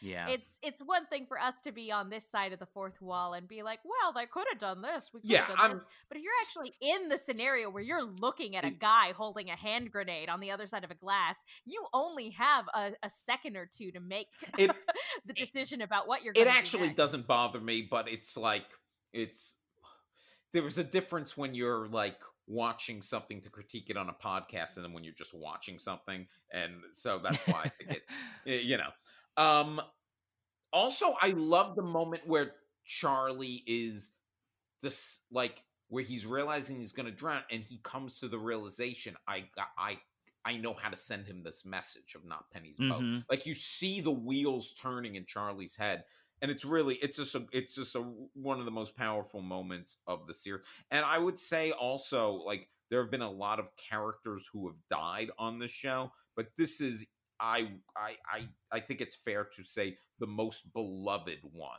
that has now died This one hit me the hardest. Yeah. At, you know, for sure. I I think this is also probably the most meaningful character death Yeah. on the show to date because I feel like a lot of other characters who died kind of died for shock value purposes. you don't think Anna um, Lucia's death was like- meaningful? Just kidding. It was obviously random. oh, we can't get into no, another no, Anna no. Lucia We're already debate on look, the look, show. we've got we're already an hour fifteen more into this thing. We can't Yeah. get into an Ana Lucia thing. yeah, uh, but um but yeah i feel like a lot of other deaths up until this point were done for shock value purposes um and i think that includes boone and shannon as well um but this one feels more than any other death like the completion of a character arc Well, like the the very thought out completion of a character arc because even even charlie using the permanent marker to convey this message like that was one of the first things about him that we were introduced to him about way back in season one so even that's just a little thing that kind of comes full circle um and Oh, the go ahead. you know you brought up like Boone, like Boone's death more served Jack and Locke, jack, and Locke, character arc where yeah. this is a character death that kind of like serves itself. yeah. Serves Charlie. Yeah. It, it, yeah, this is the like I said, this is probably the most meaningful character death and I did want to ask, I kind of looked around a little bit on like the the Lostopedia like trivia page, but I couldn't find anything um in particular about why they chose I, i'm sure there that it exists somewhere i'm sure like on the the commentary or anything like that but i'm not quite sure why they chose to kill off charlie like if if like it was Well, a like dominic monaghan didn't want to I mean, it might have just in been like- Hawaii anymore I mean, it's just showing a lot of characters that was about to introduce a Yeah. whole bunch more, and I guess maybe it just felt like his arc felt complete, and I think it does feel complete. Yeah, Yeah. I think that's right. and and to again to be fair they they definitely have been laying the groundwork for this death all season um so it, it feels less random than like Ana Lucia or Boone or Mr. Eko. Like it doesn't feel like it comes out of nowhere. This does feel like the culmination of everything with Charlie that we've been building. And by this season. time, you know, the the showrunners, uh, Lindelof and Cuse, I mean, they knew how many episodes they had left for the Yes. whole rest of the show, so you can't just be, you know, keeping too many people And- alive. Or, yeah, and know. at this this is the point in the series where we start to get a little more forward momentum. Now, Mhm. um Charlie doing this means now sat phone is gonna work, but they're still getting there's some like Michigas where they gotta now oh well Rousseau's signal is still jamming it, so they they go into the tower and they turn off her signal, her message that's been blocking it, and now Naomi can get a signal. And uh beg Ben is begging for this not to like oh don't like don't uh, uh don't call this is gonna be the end of everything if if you do, everybody on this island is dead. and basically. that's when and we've already talked about this moment so we don't have to harp on it naomi gets a knife in the back from locke no. But that leads to a great showdown between Locke and Jack, where Locke has a gun on him and he's like, I'll shoot you. Like, don't make that call. And Jack doesn't is- back down. doesn't back down. And Locke backs down. Because I do think there is, like, I think, you know, I think Locke, although we see Locke has killed someone, like, still that personal connection. That's a point he get, can't get past with these killing uh, people. And also, what's he going to do? Good. Don't kill people. Stop doing that, John. this is also a confrontation that that those two had been building towards for like forever, really. You know, and now it comes down to are we going to get off the island or, you know, Locke or is you and your superstitious mumbo jumbo going to try and keep us on this this island? You know, the way Jack would see it. basically um you know from that moment in season one when jack uh, and locke are like face to face with each other you know heading towards the hatch and and locke lays it all out. He's like you're a man of science i'm a man of faith and like this is how i see things. And they've been diametrically opposed basically ever since even even when they're working towards the same goal a lot of times like the way they approach things has always been. and that theme in the relationship is going to hit even harder by the end of season four. Now, um, you know, so Jack doesn't back down. Locke does. He calls the freighter, and the freighter's all like they all sound all excited. And here's the thing: we watch a lot of TV. I mean, Yeah. was anybody watching this at this point and thinking, oh, they're going to be rescued? No, obviously, Locke and Ben are correct about what's about to happen. Like, right? We know that. Like, we know instinctively as people who, I mean, I, I, I don't think that's supposed to be a surprise to anybody. I did not expect them to get off the island, but I did also didn't think that Ben was being truthful because he's a freaking liar. A- And everything that he was saying just seems so outrageously false. What about Locke's conviction? Like, I think I'm more sold on Locke's conviction than I am on Locke's the one that blew up the submarine to get them off the island. I- I didn't necessarily trust him either. I mean, I thought maybe Locke would. Uh, I mean, originally, you know, I thought maybe Locke would keep them on the island somehow, and I always loved the John Locke character. So I thought maybe you know there's some mystical island stuff that he, he could key them into, but I, you know, I I didn't expect them to actually get off. So, speaking of getting off the island, now let's let's dive into our flashback. I don't think we need to be coy about this. This is the this is the like Well- we already gave our Well, spoiler well warning. what's funny about what's funny about this is one problem, Will, that Megan and I have talked about a lot this Mm. season is we feel like there's a lot of spinning your wheels flashbacks Yeah. that um we can't quite place in the character's history. Like where the hell is when Locke is working at like a uh, like a a commune and when the hell did Kate get married you know like it, it's shit like that that it's like okay now i don't think this was i think this is an unintended consequence of that but this flashback or what we when we see it and think it's a flashback Yeah. pays that off a little bit in that you really can't place when the hell this is happening. Oh, I was having so much trouble doing that when I watched it originally. But at the same time, I didn't question that it was a flashback. Exactly. because that's all the show has ever done. A and B, we've seen Jack, you know, obsessed and kind of creepy, and you know, all uh, like all these other problems before. We've seen him hit lows. This is probably the lowest we've As ever evidenced seen by, can I just mention the elephant in the room here? Jack's beard. Yeah. Um, I I don't know what happened with that thing on his face, uh, but it it does not work for him. no, they I I, mu- I prefer a clean shaven Matthew Fox. Myself. yeah, that beard doesn't really work. Um, you know, but he's but we know he's in bad shape. You're right because the first time we see him, he's on yeah, a he's a mess. He's drunk. He's got that beard. He's distraught. Yeah, he asks for a drink and they're like, uh, we're landing in 20 minutes. And he's like, please. And they're like, no, we're cutting you off. and he is he is flying oceanic and then he sees something in a newspaper that sends him even spiraling more spiraling so much that he's driving around LA on the brink of suicide In a raggedy old jeep.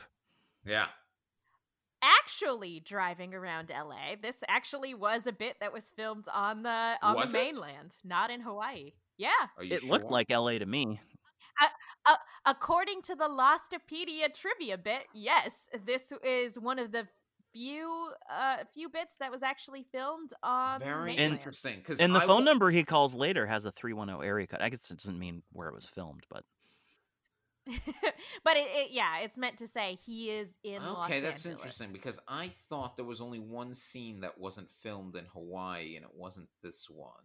But Which one? Which one are you it's a of? scene that happens in season four when Ben confronts Charles Widmore, and it's the only scene that was, and it's an interior scene, but it wasn't the only scene that wasn't filmed because the actor Mhm. Alan Dale was committed to a play and he couldn't leave London.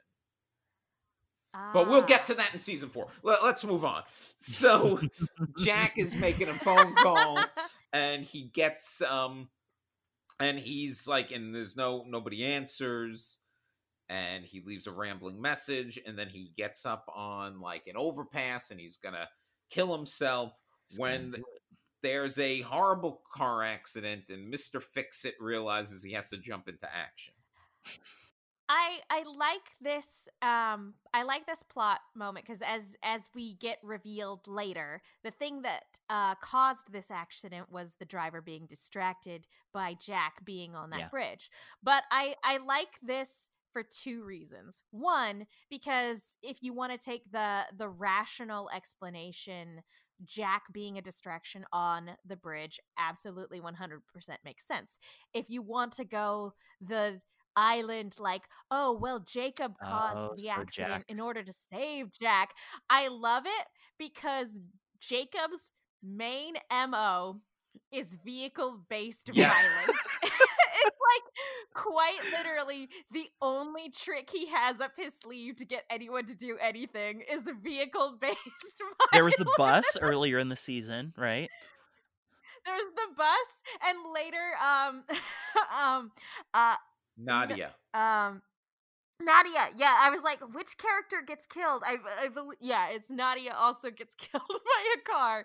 And if if this is in fact Jacob at work, it's it's another instance of him using a car to get people to do what he wants.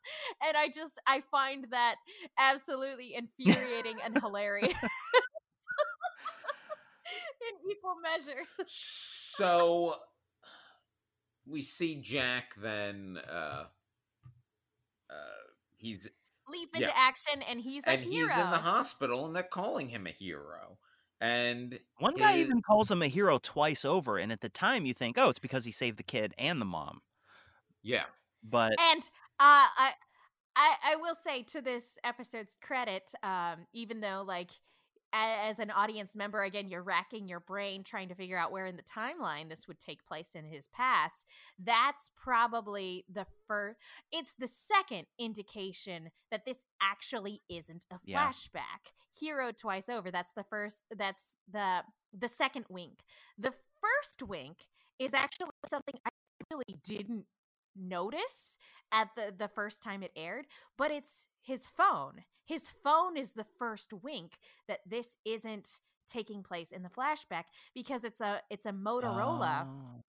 and that particular brand of phone was not released until 2006 which they crashed in 2004 Megan with the eagle eye So- here. Ooh. I actually I did not notice that I- this was something I picked up on when I was looking at the But, the but you know what? I mean, I noticed the phone. Even now, I noticed the phone, but I never back then or then I didn't. I didn't- I wouldn't have known like when that phone came out. Yeah. Oh, yeah, completely, completely uh went over my head the first time I was watching this. But if you're paying attention, you know, and, and you're somebody who who notices those types of things, that's indication number one that this That's isn't a flashback. Um. Yeah. Well, his ex-wife Sarah, she shows up because she still is emergency contact. He should probably update that. And she's like ready to burst. She's super pregnant too, right? Yeah. Yeah.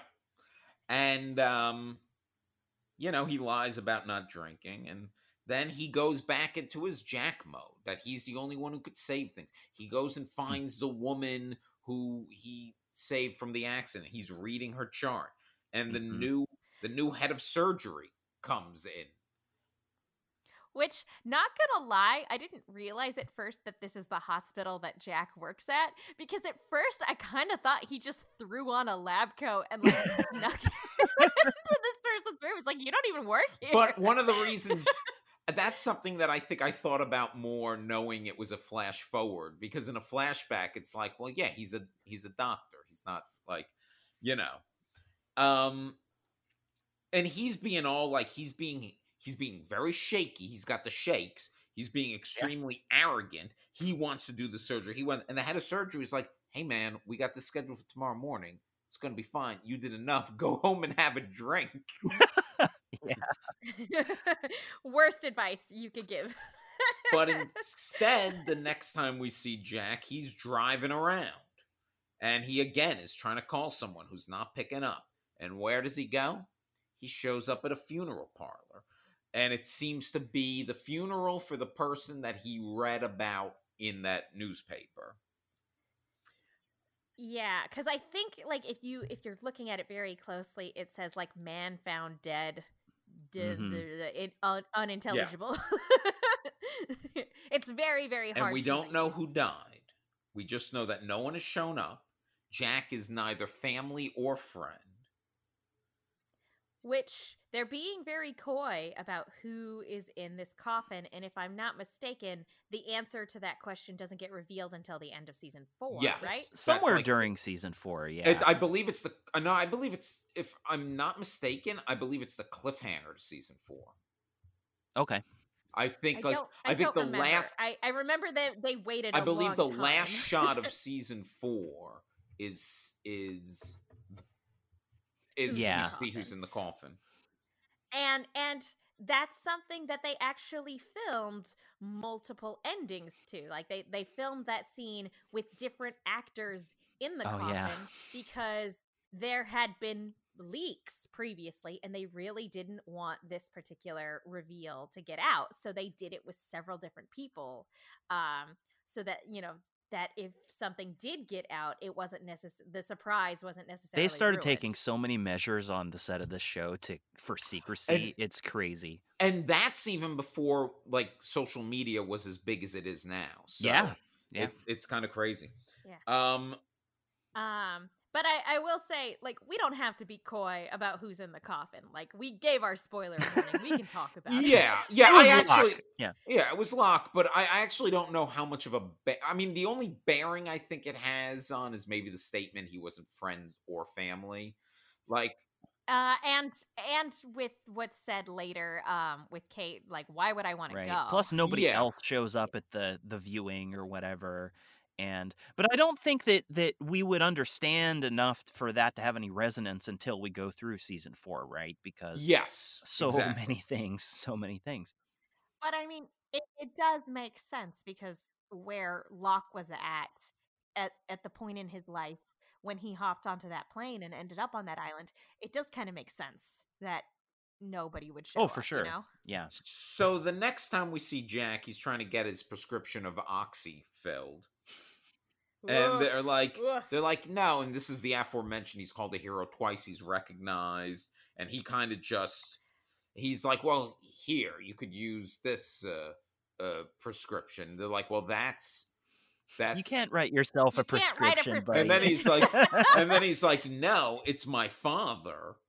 And he's like, well, I'm gonna have to call They're your like, father's office. Well, let's let's call. up Those are the misdirects, No, you know, because there's- also when he's in there's the a- hospital, Well, yeah, I was yeah. Let's get to that because then he goes to the hospital and he's stealing OxyContin, and the the head of surgery sees him again, knows what he's doing, and base Which BTW? There's also a nurse, like right there too. and he's like basically trying to get Jack some help here, and Jack goes on a drunken rant about you get my father down here, and if he's if is dr- if Woo! How Yeah, high is I mean- he? Right? I mean, that's like he's in even worse shape than you think when you're first watching this episode. Because, like, you think this is the past, but like once you realize that his dad is already dead, it's like, okay, Jack's in even worse shape than you know you thought. and we we buy this as a red herring, like this works for us as a red herring, right? We- it- Or does it feel cheap? no, I think it works. I, I, I think contextually Okay. it works. Um, and now let's just get to it because this is really the reason for the the the flashback, flash forward. and and what what proceeds to happen like it's ended up on like so many like internet list of like great tv season finales and everything Mhm. like that um like I, I think this would probably also like end up on like a list of like top 10 lost moments or something like that like collectively i think lost fans love what we're about to talk about So Jack is a mess. He's got maps, plane tickets. What's going on with this That's guy? And this is Yeah. this is really the first hint of there is something weird about this. Like you still might not be thinking flash forward, but it's like there's something there's something strange going on. Mhm. And he finally gets a call back from that number he's been calling. And he's like, I need to see you. And they meet up at the end of the runway at the airport, you know, and he how he's there romantic. waiting. and, Nothing says romantic like LAX. and a car pulls up. And the way this moment is handled, I think, is done so well. Because this was one Yeah. of the all time most shocking moments of watching this series to me. That much like how I always say at the start of season two, when I realized there was somebody in that hatch, like this is the other one that makes made me just like this series isn't the series I think it is. Like this is Yeah. going in a way. And the other thing, it's so shocking, but from a from a, a production standpoint, they play it perfectly. First of all, there's a slow buildup of Kate coming out of the shadows. But the other thing that's so smart, in my head, remembering this moment, it was such a like a bum bum moment. But the mm-hmm. but but that's just happening in my head because the music is so underplayed in the scene. It is Yeah. there, but it is low. It's not like a shocking sting. Like the music does such a good job of not telling us how to feel because it knows how we are going to feel. Just seeing her come. Yeah. Giacchino That score. we are the going music to doesn't give anything away either. Yeah. Yeah. we're just going to see her come out of it and we're going to be so confused and and it is it is perfect I think this scene is what uh, what Lost does best at its best, right? It's it every reveal, every shocking, mind-bending reveal that happens, and there are like several in the space of a few minutes here at the end of the episode, right?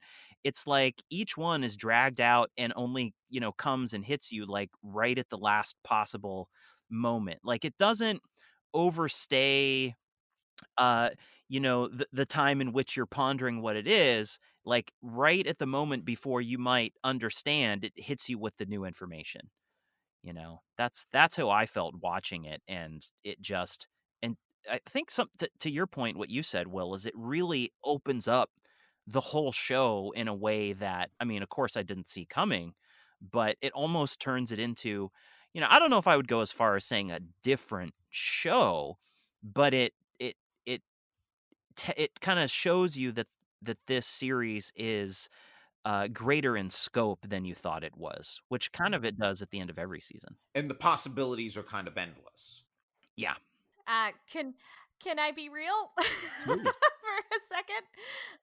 Um, I respect the writing of this flash forward. I I respect it a lot, and I I think it's exceedingly well done, well acted, and well executed.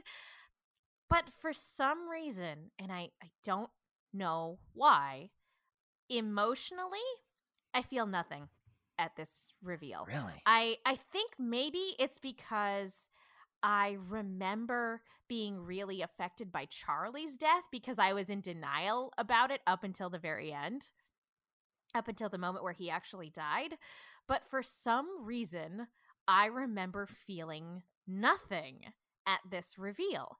And maybe that's just because I was there had been so much wheel spinning during season 3 that like this reveal didn't hit me as hard or maybe it was the the idea that they had introduced so many more questions in this episode of like who's in the coffin But the flashback well, almost how- feels like they're spinning their wheels again until you realize that it's not a flashback. Yeah, well, maybe um, until like the maps, right? Then it's like, wait a minute, wait a but minute, that's what? that's still and like it's like hold on um but yeah, no, no, li- like like I said, I, I don't want to rag on this because it's it's excellent, and I understand that from a very intellectual perspective, and I have no idea why, but this reveal means very very little to me, and I don't know why. the I don't know why it does. I don't in Lost, and you're like, eh, I'm not feeling it.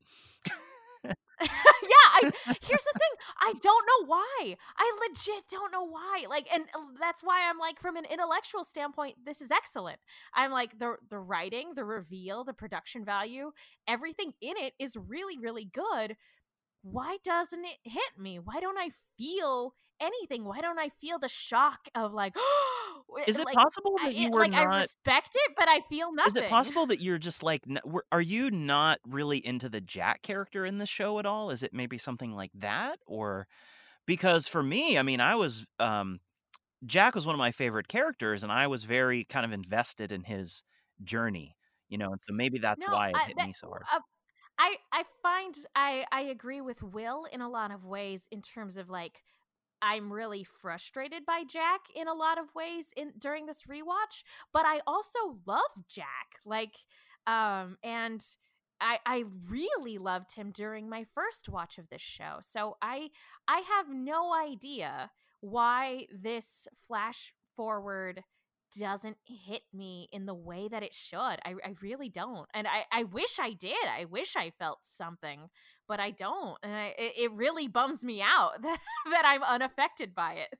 Within this final moment of the flash forward, we're also presented with a few other questions that kept Lost fans guessing for a while. I remember really breaking down everything they said. Um, we already kind of talked about the thing with the funeral. Why would she go? The he's going to be wondering where I am for a long time. Yeah, Everybody was that? wondering who is he? Is it And- Sawyer? Is she with I- Sawyer? I now? mean, You know. that's what it was like too obvious. It turns out to be yeah. never saw that Aaron. Aaron.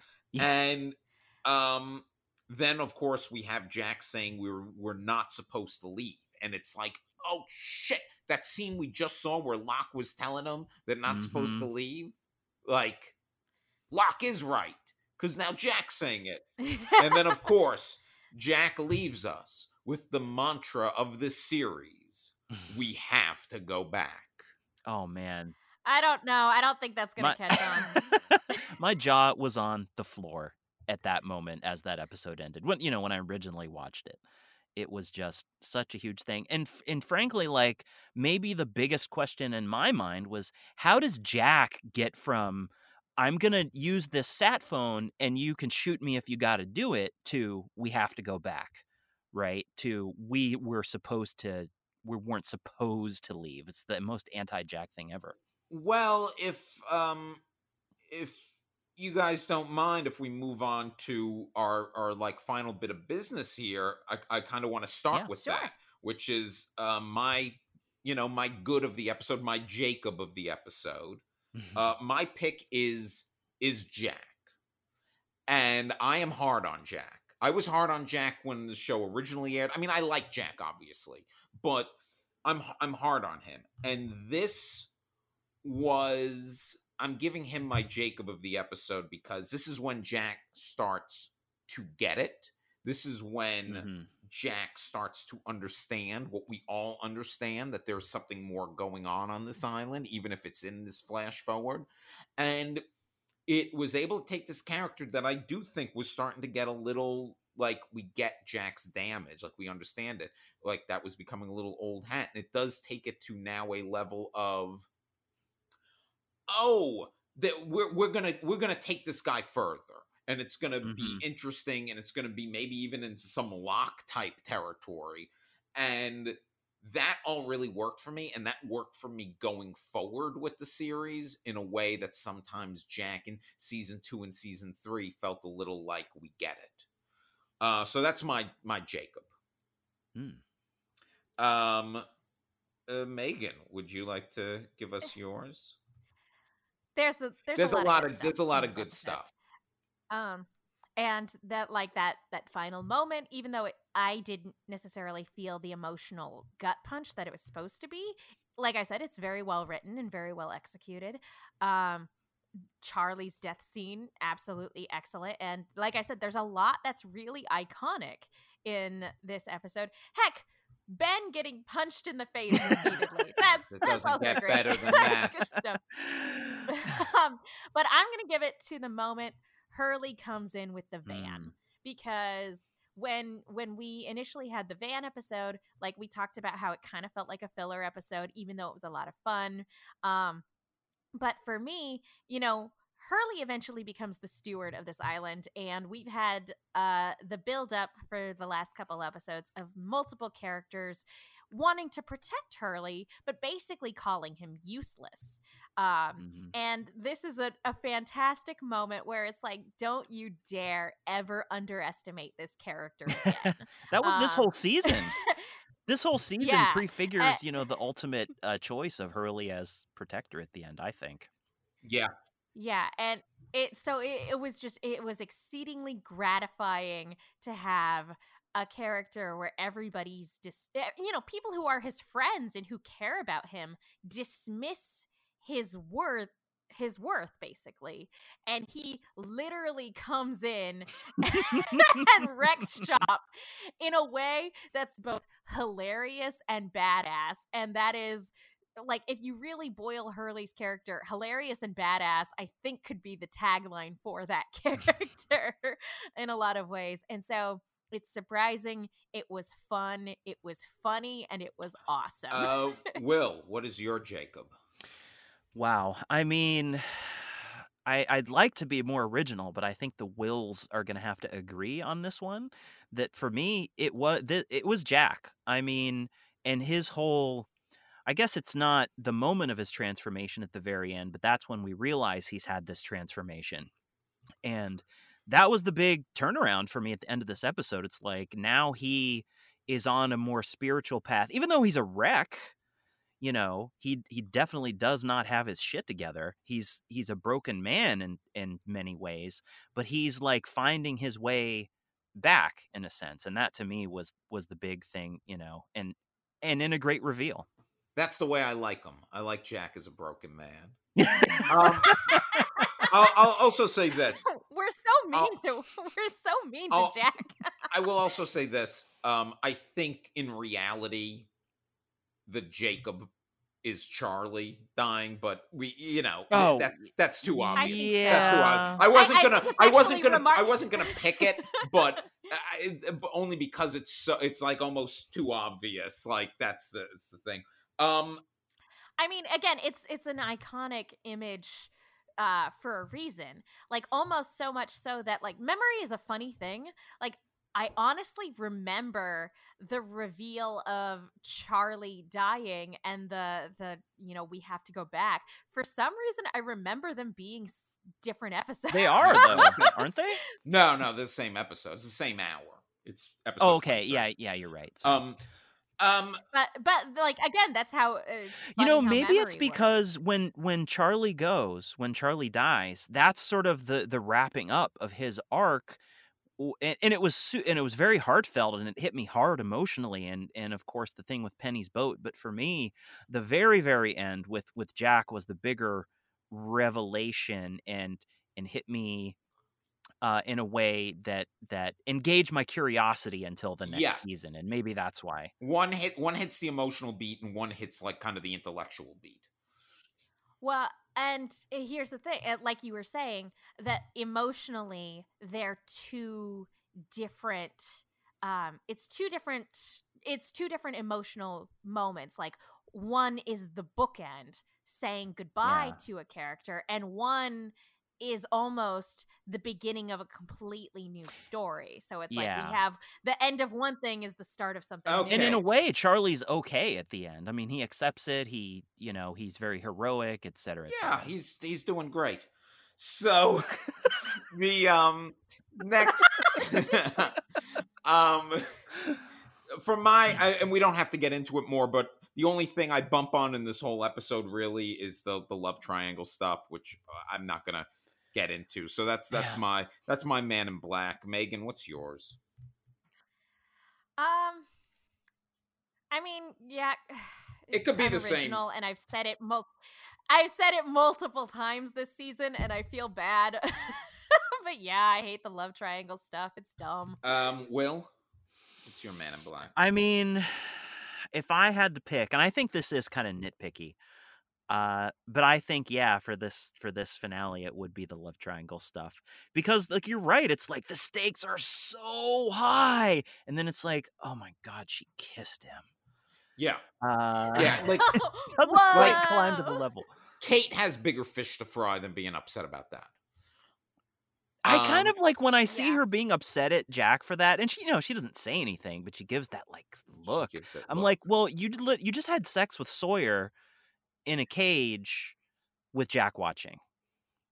Um, yeah, do, uh, do- yeah. Do you? Des- when I mean, can you legitimately like claim to have a right to be that upset at that moment? I don't know.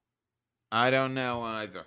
So Another example of why the polar bear sex scene is the worst thing that has ever happened in do Lost. Even worse, oh, second only to Jack's tattoo. Will, Mm.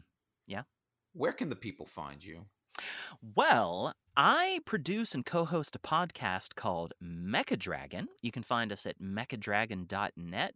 We are on um, all kinds of you know platforms, including Apple. Uh, uh, Apple Podcast. And uh, Megan, as a matter of fact, has guested on the show several times. She was our Ah. horror maven during the month of October, Halloween month. And uh, uh, you can also find me at my website, william-marlowe.com. I'm on Twitter as SoCalAuthor. Nice. Uh, Megan. Uh, it was a lot of fun being on your guys' podcast to talk about horror things. I especially liked uh, the Halloween episode where we talked about trick or treat. That It was a such one. a good time. That was so a good thank one. you again. Thank, thank you again for having me on for the month of October. It was so. Sorry I made you watch She Um, Dies but- Tomorrow, though. it's okay. Water under the bridge. All is. Excellent. I well, we'll take this offline sometime, but I don't think that's a bad movie.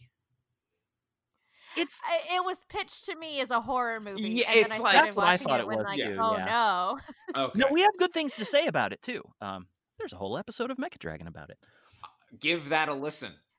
Um, uh, but yeah, if you want to keep up with me, I'm uh, at the Menguin. That's T H E M E N G U I N. I also have a YouTube channel called Silver Screams, where my roommate Katie and I talk about horror things. And I am also a member of Rooster Team Radio, where me and my co-hosts talk about Rooster Teeth related productions. Right now, the latest uh, volume. I don't know when this episode is going up, but at the moment, we are talking about the latest volume of RWBY and the latest season of Red versus Blue, RVB Zero, which both of those have been fantastic so far. So go uh, go check those out. They're a lot of fun. you can follow me on Twitter at the real Will Link, and you can buy my novel Crazy About Kurt. Uh, you know, buy it on Amazon because that's where you buy things, particularly during a pandemic, I guess. So buy that book. Um, thank you, Will, so much for joining us. Uh, this was a blast. My we should pleasure. we would love to have you back uh, next season, possibly. you Would love it, can. and I know that there's no room for me on the constant episode. Boo hoo. it's Uh, like we don't we don't know yet. We- We don't know what we're- we're doing. we're for that we're yet. gonna discuss all of this. Uh, No worries. I'd be happy to come back for uh, anything. Although you know, I'm always good for a season finale as well. Wow. Definitely, you did a great job talking about. Oh, this one thanks, thanks. I was like, I felt like I had a slightly shaky start, um, but uh, you know, it was fun. Well, thank Nonsense. You're great. thank you all so much. Thank you for listening. And until next time, see you in another life, brother.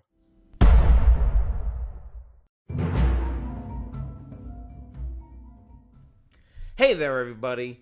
I'm Will Link of No Love Lost. With me, as always, Megan Salinas. Hey, everybody. and we're here to talk to you about the podcast Jukebox, a DIY podcast network. Uh, yeah, the podcast Jukebox Network has been super supportive of us as we venture back to the island.